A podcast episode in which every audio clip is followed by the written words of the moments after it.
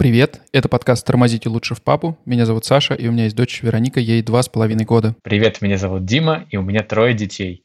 Им пять, три, и малышка Саша только родилась. Сегодня мы попробуем поговорить на такую сложную тему, как говорить э, детям «нет». Да, постараемся разобраться сегодня сами, привести примеры из жизни. Не всегда у нас на них есть однозначный ответ. Аргументы из литературы.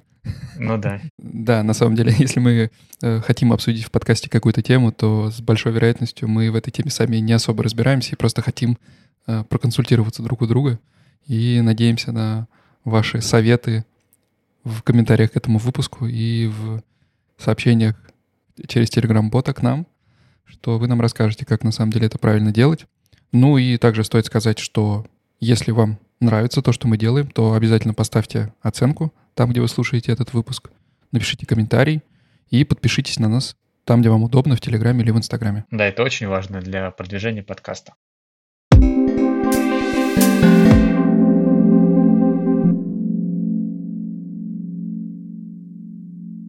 Давай, может быть, э, обратимся к истокам и вспомним, как это было в нашем с тобой детстве. Для меня вообще это было нечто такое вполне нормальное, когда тебе говорят э, «нет» или запрещают что-то делать.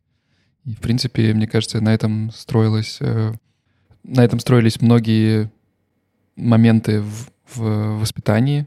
Мне кажется, что раньше так было принято, в принципе, что родители лучше знают, и ребенку надо было просто чаще всего принимать на веру, когда ему что-то не разрешают или на какие-то вопросы отвечают «нет». Например, если ты хочешь какую-то игрушку, и тебе говорят «нет», то это один такой момент. А если ты идешь куда-то не туда или запихиваешь пальцы в розетку, то это абсолютно другое. И э, вот где-то грань. Потому что я на самом деле очень плохо говорю нет своим детям. То есть мы сейчас живем в то время, когда у нас э, материальные блага, назовем их так, гораздо доступнее, чем в наше детство, да, что мы можем пойти в магазин и купить э, все, что хотим, в принципе.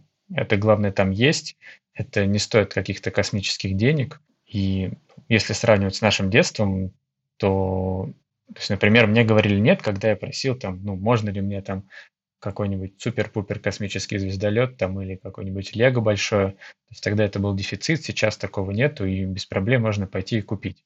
Ну, я вот, кстати, не, может быть, я не так хорошо помню свое детство, но я не помню, чтобы когда-то были с этим у меня проблемы. Я как-то сам особо никогда ничего не просил. Наверное, это, в принципе, зависит, может быть, от характера, может быть, от э, каких-то других факторов. Но, кстати, да, вот касательно магазинов, я буквально недавно на себе стал это ощущать. И раньше, даже когда Вероника уже была вполне осознанная и сама своими ногами ходила со мной в магазин, ее особо ничего не интересовало там, да, то есть именно в плане купить. Но в последнее время, последний, наверное, год, я это на себе ощутил, и иногда это вгоняет действительно в ступор. Потому что у Ники, например, есть э, мания покупать зубные щетки.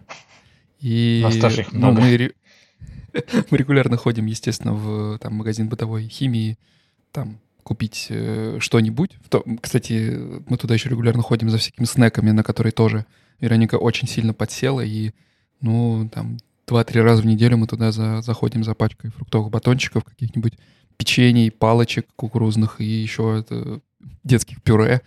В общем, это, э, это то, с чем мы смирились, и то, на, что мы не говорим «нет».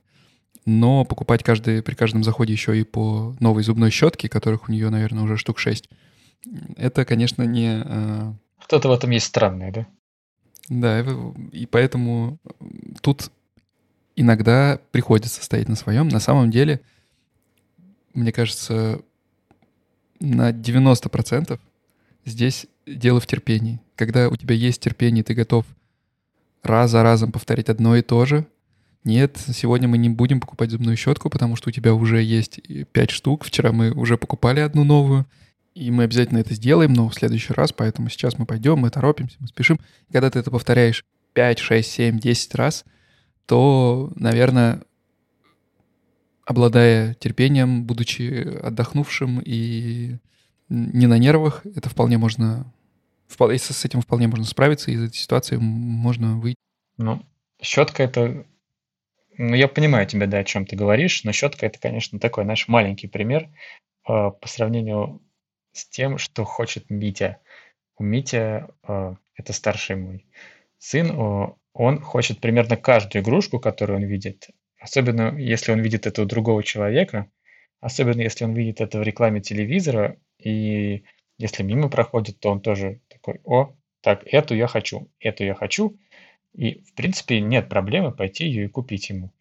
Но, во-первых, у нас уже закончилось место, куда можно складывать игрушки, вот, то есть уже забито все игрушками. С одной стороны, тебе не жалко, а с другой стороны, у тебя просто инстинктивно включается какая-то ну, барьер какой-то, что а с чего бы тебе еще 105 игрушка? Просто с чего? То есть мы же не можем ну, все игрушки купить. Э, ну, на самом деле это даже в какой-то степени самому ребенку портит впечатление, что ли, от этого всего, портит, э, в принципе, ощущение какого-то сюрприза, потому что у Вероники день рождения 1 декабря. А с 1 по 25 декабря здесь происходит, э, в общем, подготовка к Рождеству. Угу. И все эти 24 дня принято открывать такие ячейки в адвентс-календаре. А, Может быть, знаешь, да, да, такой да, календарь на, с 1 по 24 э, декабря, где за, каждым, э, за каждой дверкой на каждый день есть какой-то маленький подарок. Да, мы даже делали такой. Соответственно, 1 декабря день рождения, потом до самого Рождества э, вот этот вот адвент-календарь. Плюс в детском садике каждое воскресенье, э, ну, точнее, каждое воскресенье же какой-то праздник еще перед Рождеством. И, соответственно, за день до этого в, в садике э, тоже они э, празднуют что-то, не знаю, там делают какие-то поделки. И в целом это ощущение праздника, того, что постоянно какие-то подарки. Потом, э, ну, мы сейчас пока что на Рождество подарков не дарим. Но я думаю, что в дальнейшем, когда Ника уже будет ходить в школу, и все ее друзья будут получать подарки именно на 24 э, декабря, то, возможно, что-то тоже придется дарить. И потом Новый год, который мы тоже отмечаем. И поэтому к концу вот этого времени, а у нас обычно еще на Новый год к нам приезжают родственники из России — Поэтому это всегда еще целый чемодан э, мягких игрушек, э, книжек, еще всяких подарков. Под конец это, конечно, просто полная усталость от подарков, и уже на самом деле никакие новые игрушки и не радуют. И вот видя это, на самом деле начинаешь думать, что, может быть, в какие-то моменты стоит стоять на своем и не покупать что-то конкретное то, что хочется вот сейчас, в этот момент. И у нас с Вероникой, кстати, получается как-то договориться, что вот если ей что-то нравится, то мы как-то вот там следующий праздник будет тогда-то там, либо день рождения, либо еще что-то. И вот мы купим тогда вот, вот это вот. Ты запомни, запиши там в свой список э, у себя в голове, и мы это обязательно купим э, в подарок. И как-то вот э, такие крупные подарки получается. Вот она, например, за полгода до своего дня рождения говорила, что она хочет на день рождения енота. И как вы будете решать эту проблему? Ну, мы уже решили, это было на, на два года мы ей подарили мягкую игрушку енота. А, я подумал, что, что живого енота. Блин, живого енота я сам хочу. Подари мне на день рождения енот. Да нет у нас тут енот. Никак мы тебе не, перед... не привезем его. А, слушай, а, а такой момент, что вы, например, если нет никакого праздника, большого, там, ни дня рождения, ничего такого, то большие игрушки вы стараетесь не дарить. То есть, знаешь, там пойти в магазин и сказать там, ну, выбирай все, что хочешь там, условно. Э, ну, таких акций мы еще пока не делали. Не знаю, возможно, что сделав один раз, рискуешь делать потом все время. Мы тоже не делали. Может быть, это и правильно, что мы их не делаем. То есть это какой-то здравый смысл, что ты там не заваливаешь ребенком игрушками. То есть, я говорю, с одной стороны, мне, в принципе, не жалко купить ему эту игрушку, но с другой стороны, подсознательно ты, ну да, вот снижается ценность этих игрушек. Ну, ведь, по сути, ну, игрушка или там какая-то безделушка, которую хотят дети, а оно же часто не несет какой-то практической пользы или не представляет из себя какой-то практической ценности, и основная ее ценность и то, что вообще радует ребенка, это ее появление, по сути, да? Вот такой вот как бы сюрприз. Почему там киндер-сюрприз — это лучший подарок даже для меня. Ну да, эмоция такая, как бы, да, такая. Потому что ты получаешь какую-то игрушку, с которой ты там поиграешь 10 минут и забудешь про нее. Но сам момент, сам процесс — это...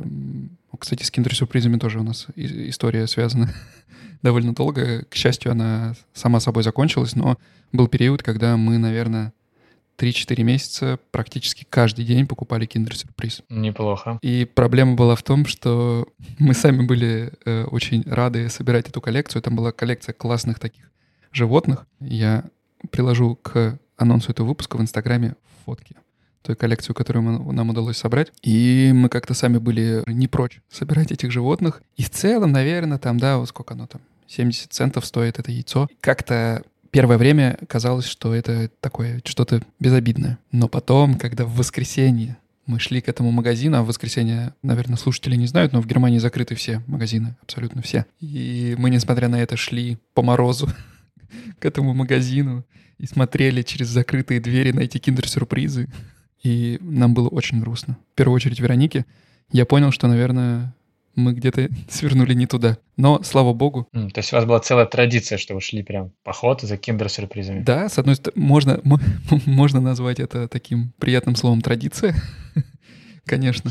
Но, слава богу, наверное, это было ожидаемо, что это когда-то закончится и когда-то надоест. В целом сейчас ее э, эти яйца не интересуют, тем более, что шоколад она не ела и до сих пор не ест, чему мы несказанно рады. То есть ей просто игрушка нужна была, да? Ну, по сути, процесс вот открыть игрушку, достать, собрать ее, ну, причем собирала это тоже не она сама, и да, положить ее в коробочку и забыть. И как вы отучили от этого? Просто... Никак, прошло время. А, и она немного забыла, да? Она? Да. На самом деле, многие вещи со временем проходят. Я это, эту простую истину принял для себя. Э, это связано совсем там и с э, какими-то странными привычками, и с вещами, которыми ты пытаешься приучить ребенку. Всегда важно просто терпение и время. Хм. Где-то больше, где-то меньше. Ну да, тут ты прав, что все не нужно отваливается со временем, да. Вот, ну, кстати, с, да, кстати, с этими скиндерами у нас похожая была история, что мы где-то год, полгода, не знаю, покупали каждые выходные по киндер-сюрпризу Мите. Да, когда он еще один был. И, и когда Дашка еще маленькая совсем была. И в какой-то момент мы поняли, что ну, это уже не вызывает у нее такую радость. Игрушки он что-то сразу выкидывает, э, шоколад он особо тоже не ест, и мы как-то хоп-хоп-хоп и свернули с этого пути. Но тоже была такая, тоже сидели на этой игле немного. А как ты считаешь, это вообще законно те методы и способы маркетинговые, которыми пользуются магазины для того, чтобы повлиять на решение о покупке и в целом повлиять на твоего ребенка. Потому что я раньше этого не замечал, но как будто это уже что-то за гранью дозволенного, когда все самые интересные вещи выставляются в доступности для ребенка, когда он может их просто взять, положить куда-нибудь тебе в тележку или на ленту. Да, есть у меня пару э, слов к работникам всяких, всяких магазинов, которые возле кассы раскладывают эти шоколадные яйца и там э, всякие скитлсы и ммдемсы, и вот прям, чтобы ребенок мог схватить внизу. Знаешь, у меня, у меня, у меня были всегда такие мысли, ну, ну, люди раскладывают всякие такие снеки и товары, которые ты берешь дополнительно к своим покупкам около кассы. Ну, все знают эту тему, все, это уже не работает. Ну, ты же, если ты не хочешь шоколадку, то ее не будешь брать. И теперь вот я понял на самом деле, на кого это рассчитано, да, в первую очередь. Да, ну, ну, кстати, вот у Мити это прошло. Он вначале прям четко знал, что там лежат эти яйца шоколадные, а сейчас он такой прям, ну, потом как-нибудь уже прям не бежит, сломя голову. А был момент, когда он прям несся туда. Ну, как-то прошло, да. Слушай, мы планировали выпуск про то, как говорить в целом детям нет и отказывать в чем-то, а в итоге... Мы сейчас вернемся, давай вернемся. Смотри, во-первых, э, про игрушки, опять-таки, вот я хочу вернуться к теме Хаги-Ваги. Это какая-то болезненная точка у меня, по крайней мере, потому что когда мы первый раз его увидели, я просто офигел. Важно сделать дисклеймер. Э, ни в коем случае не вбивайте сейчас в поиске Google по картинкам Хаги-Ваги. Нет, не делайте этого ни в коем случае. Вы пожалеете об этом. Да, да я... То есть там такая история. На заводе игрушек произошел какой-то взрыв, и какой-то кот, э, который всех там обнимал, превратился в чудовище. Это такая игра была, и они из этого развили целую линейку игрушек, там они синие, розовые, желтые, все с ужасными лицами, э, все какие-то ужасные монстры, и дети жутко по ним тащатся. И выглядит это максимально крипово, прям вот супер кринжа. В итоге мы не покупали, мы типа максимально говорили, что это все плохо, плохо, плохо, до тех пор, пока он с бабушкой не пошел гулять, и бабушка уже купила ему, Даше, и она даже купила маленькой Саше сейчас вот такой там 15-сантиметровый маленький этот самый. Я думал, вам. А вам, вам надо ростовую фигуру такую купить. Да, нам нужно. Они, кстати, тоже есть. И вот. И э, я просто даже я даже не нашел, что сказать. Я такой, типа, что вообще происходит? Это же супер уродство. При этом я понимаю, что они, скорее всего, не воспринимают это так, как я там воспринимаю сейчас, что для них эти рожи это какой-то, какая-то игрушка, и, может быть, они там, знаешь, там подсознательно справляются со своими страхами, то есть, знаешь, что он там посмотрит на этого монстра и там, о, да это же ничего страшного, это же монстр, которого я могу обнять. Заглянет под кровать, а там сидит он, и он такой, о, здорово. Да, типа, что он как-то, может быть, э, не будет так бояться. Но при этом это все максимально крипово, вот прям вот крипота, не знаю, что еще сказать по этому поводу. И в итоге, говорю, мы стали обладателем семьи Хаги-Ваги игрушечной. И, не знаю, у меня сейчас в планах как-то их выкинуть из дома, не знаю. Фото э, детей и с э, игрушками тоже в Инстаграме смотрите.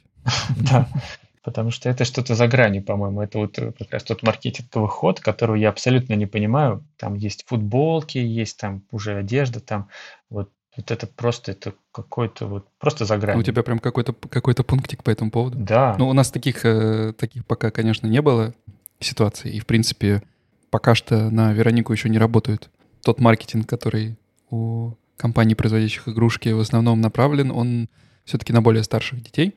Но у нас была другая тема, тоже связанная с игрушкой, которую мы пытались выкинуть. У нас тут часто вещи, которые люди не хотят с собой брать при переезде, выставляют на улицу. Угу. И э, приезжает машина, она их забирает, увозит на свалку, но обычно их выставляют за несколько дней до приезда этой машины, чтобы те, кому что-то нужно, могли себе что-то взять из этих вещей. Ну и как бы ничего зазорного в этом нет. У нас, например, вся балконная мебель как раз таким образом получена. А, стулья, столы и прочее. Удобно, да. И э, однажды вот на одной такой свалке, если так, так можно назвать, Вероника, когда она гуляла с Соней, нашли большую э, мягкую лошадь. Mm-hmm. Она прям, ну, такая конкретно большая, наверное, метр в длину. Ничего себе. Естественно, лошадь была тут же обнята и взята с собой. И она долгое время жила у нас дома. Она занимала очень много места, и Вероника иногда с ней ложилась спать. Короче, угу. это была такая главная ее любовь. Потом в какой-то момент нам удалось ее незаметно унести в подвал, и она там прекрасно, наверное, с полгода лежала до того момента, как мы не пошли с Вероникой вместе в подвал за какими-то вещами. Она тут же увидела эту лошадь и тут же захотела взять ее обратно, так что она вернулась к нам домой. Но она не вызывает, конечно, такого ужаса и э, страха. То есть сейчас она у вас, да? Да, сейчас она у нас. В целом, наверное, я уже привык к ней и уже сам не хочу ее выбрасывать. Так что пусть живет с нами, да. Это домашнее животное.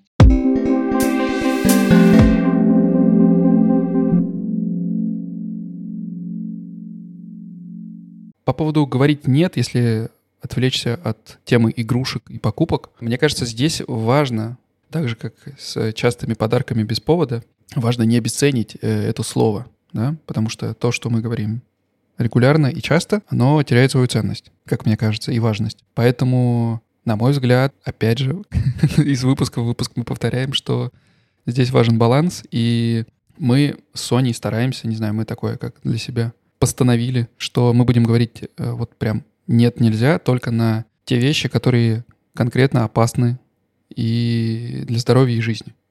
То есть нельзя выходить на дорогу одной, нельзя э, открывать э, дверь машины на ходу, нельзя там, ну, в общем, ты понял.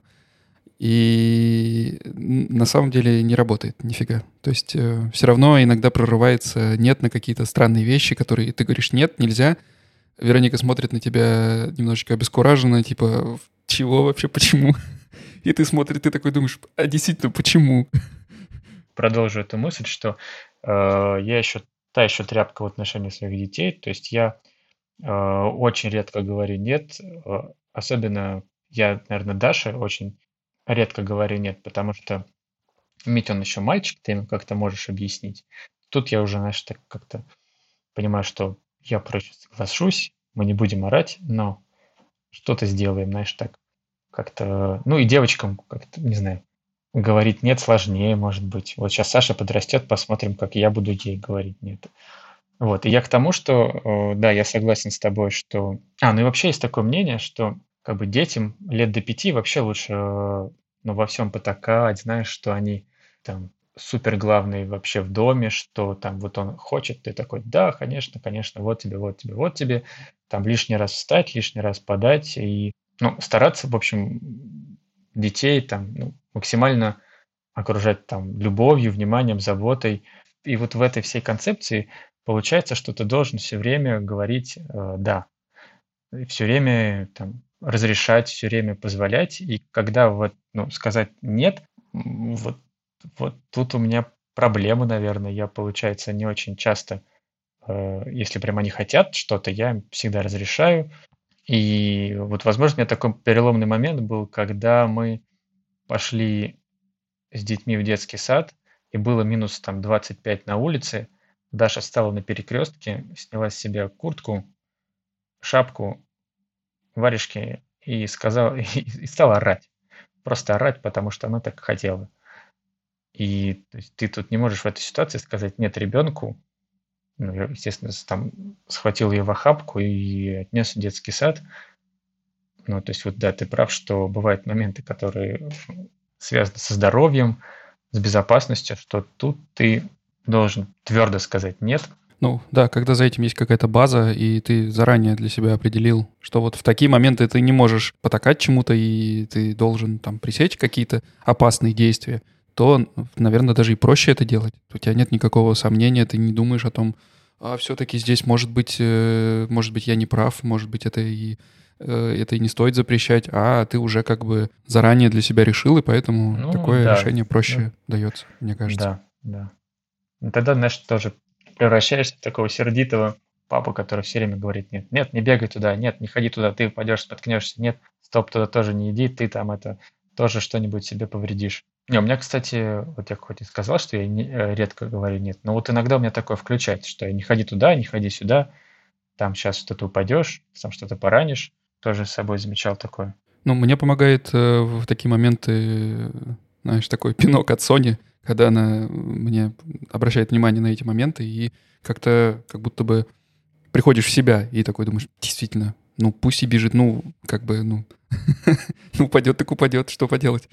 Э, и действительно в такие моменты понимаешь, что важно, когда оба родителя включены э, и поддерживают, помогают друг другу в такие моменты, когда э, у одного родителя крыша потихонечку съезжает, и уже...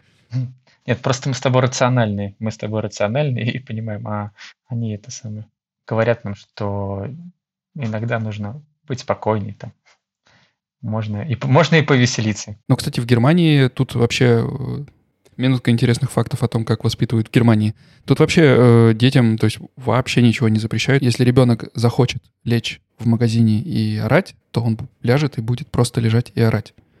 И как бы, во-первых, никто не подходит и не дает тебе советов, что ох, что ж вы тут так устроили, что ж вы, это же ваш ребенок, вот тут лежит орет, как, наверное, могло бы быть. Но и при этом э, сами родители довольно стойко это переносят, и как бы, ну, хочешь орать, можешь орать, пожалуйста. Но мы не будем это покупать просто потому, что, ну, мы не планировали это покупать, например. Угу. И вот такое вот рациональное... Поведение. А рациональное поведение, оно еще очень хорошо ложится на концепцию естественных последствий, да, э, когда ты пытаешься что-то объяснить ребенку, что почему так или иначе делать не стоит, и ребенок понимает, что если он, точнее, ты пытаешься объяснить ребенку это не просто запрещая, говоря, что это нельзя сделать, а пытаясь объяснить, какие могут быть варианты.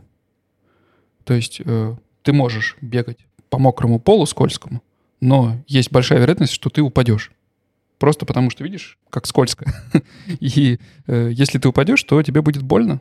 Но в целом можешь проверить это на себе. И будем честны, это работает не всегда, потому что, ну, не все концепции ребенок там в силу возраста может понять в целом. Но это работает довольно неплохо на каких-то базовых вещах. Так что я считаю, что такая концепция вполне рабочая. Э, и все эти концепции и какие-то способы да, воспитания, они все работают, но они все как будто бы рассчитаны на какого-то идеального родителя в вакууме, да, без своих эмоций. И... Не, ну я согласен, что с естественным выбором это какое-то наиболее логичное, что ли, нет, наиболее, да, естественное, опять-таки это слово, позиция, что ты там, будь как будет, да, и мы приложили максимум усилий, но, собственно, если не получилось, то не получилось. При этом я замечаю, что если ты начинаешь что-то ребенку объяснять, э, там, например, вот не ходи по мокрому полу, потому что пол скользкий, там вода,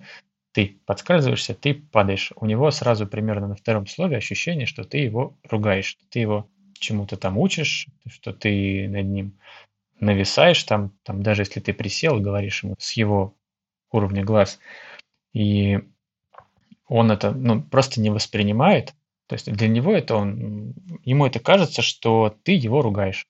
Он просто в силу своего возраста, ну, не, значит, не хватает ему еще разума, взрослости, чтобы осознать, что ты ему даешь совет. Ну, я в такие моменты, когда я что-то делаю, и это вызывает какую-то неожиданную реакцию от Вероники, я каждый раз задумываюсь о том, что, видимо, это естественные последствия моего поведения какого-то, да, то есть это, видимо, я когда-то э, задал какой-то вектор неправильный, и теперь мои слова воспринимаются так, и значит, моя цель — это каким-то образом изменить. С одной стороны, да, а с другой стороны, смотри, что ты можешь сделать в этой ситуации. Ты ему можешь первое сказать, второе — посмотреть, как он примет то, что ты ему сказал, правильно? То есть, если ты ему говоришь делать так, что ты можешь делать? Ты сказал, он э, послушал тебя. Если он принял твои слова, то хорошо. Если он после твоих слов пошел и сделал так, и, например, подскользнулся на этом полу, то ты можешь только его подойти и утешить, правильно? Да. И, наверное, это самое важное, что единственное, что ты, по сути, можешь сделать. Да, то есть, как бы получается у тебя, если так сухо логически рассуждать, то у тебя не так много опций. То есть обидно просто бывает, что ты ему говоришь не делать так, а он пошел, там, разбил себе коленку и плачет, сидит. Вот, и... Но то, что тебе обидно, это только твои проблемы. Ну, да, да, да, просто если там разцепить что-то серьезнее коленки, то, возможно, будут уже не только мои проблемы. Ну, да, да, тут, тут важен баланс. Да, баланс.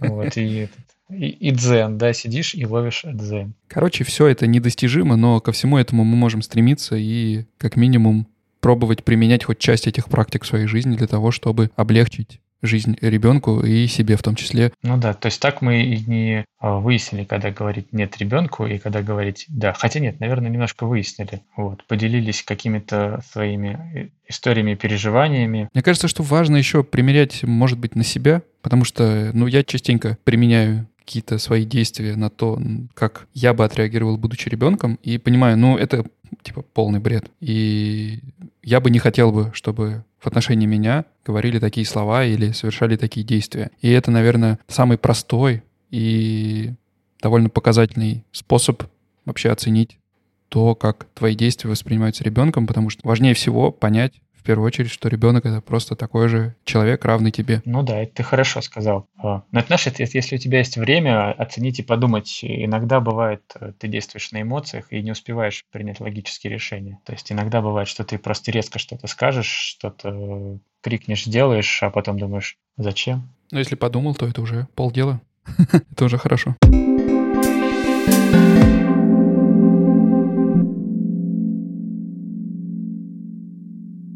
Надеюсь, что наш выпуск вам был в первую очередь интересен и, может быть, во вторую очередь немного полезен. Не забывайте ставить оценки, писать отзывы. Если еще не поставили, то прямо сейчас откройте ту платформу, где вы слушаете этот выпуск, и поставьте нам столько звезд, сколько считаете мы заслуживаем. Не забывайте подписываться на нас в Инстаграм и в Телеграме. В Инстаграме к анонсу этого выпуска мы также приложим фотки, о которых мы говорили, и, может быть, еще какие-то интересные. Так что это стоит того, подписаться на нас, чтобы видеть как минимум то, о чем мы здесь говорим. А мы будем оставаться на связи и побежали искать новую тему. Пока. Да, всем пока.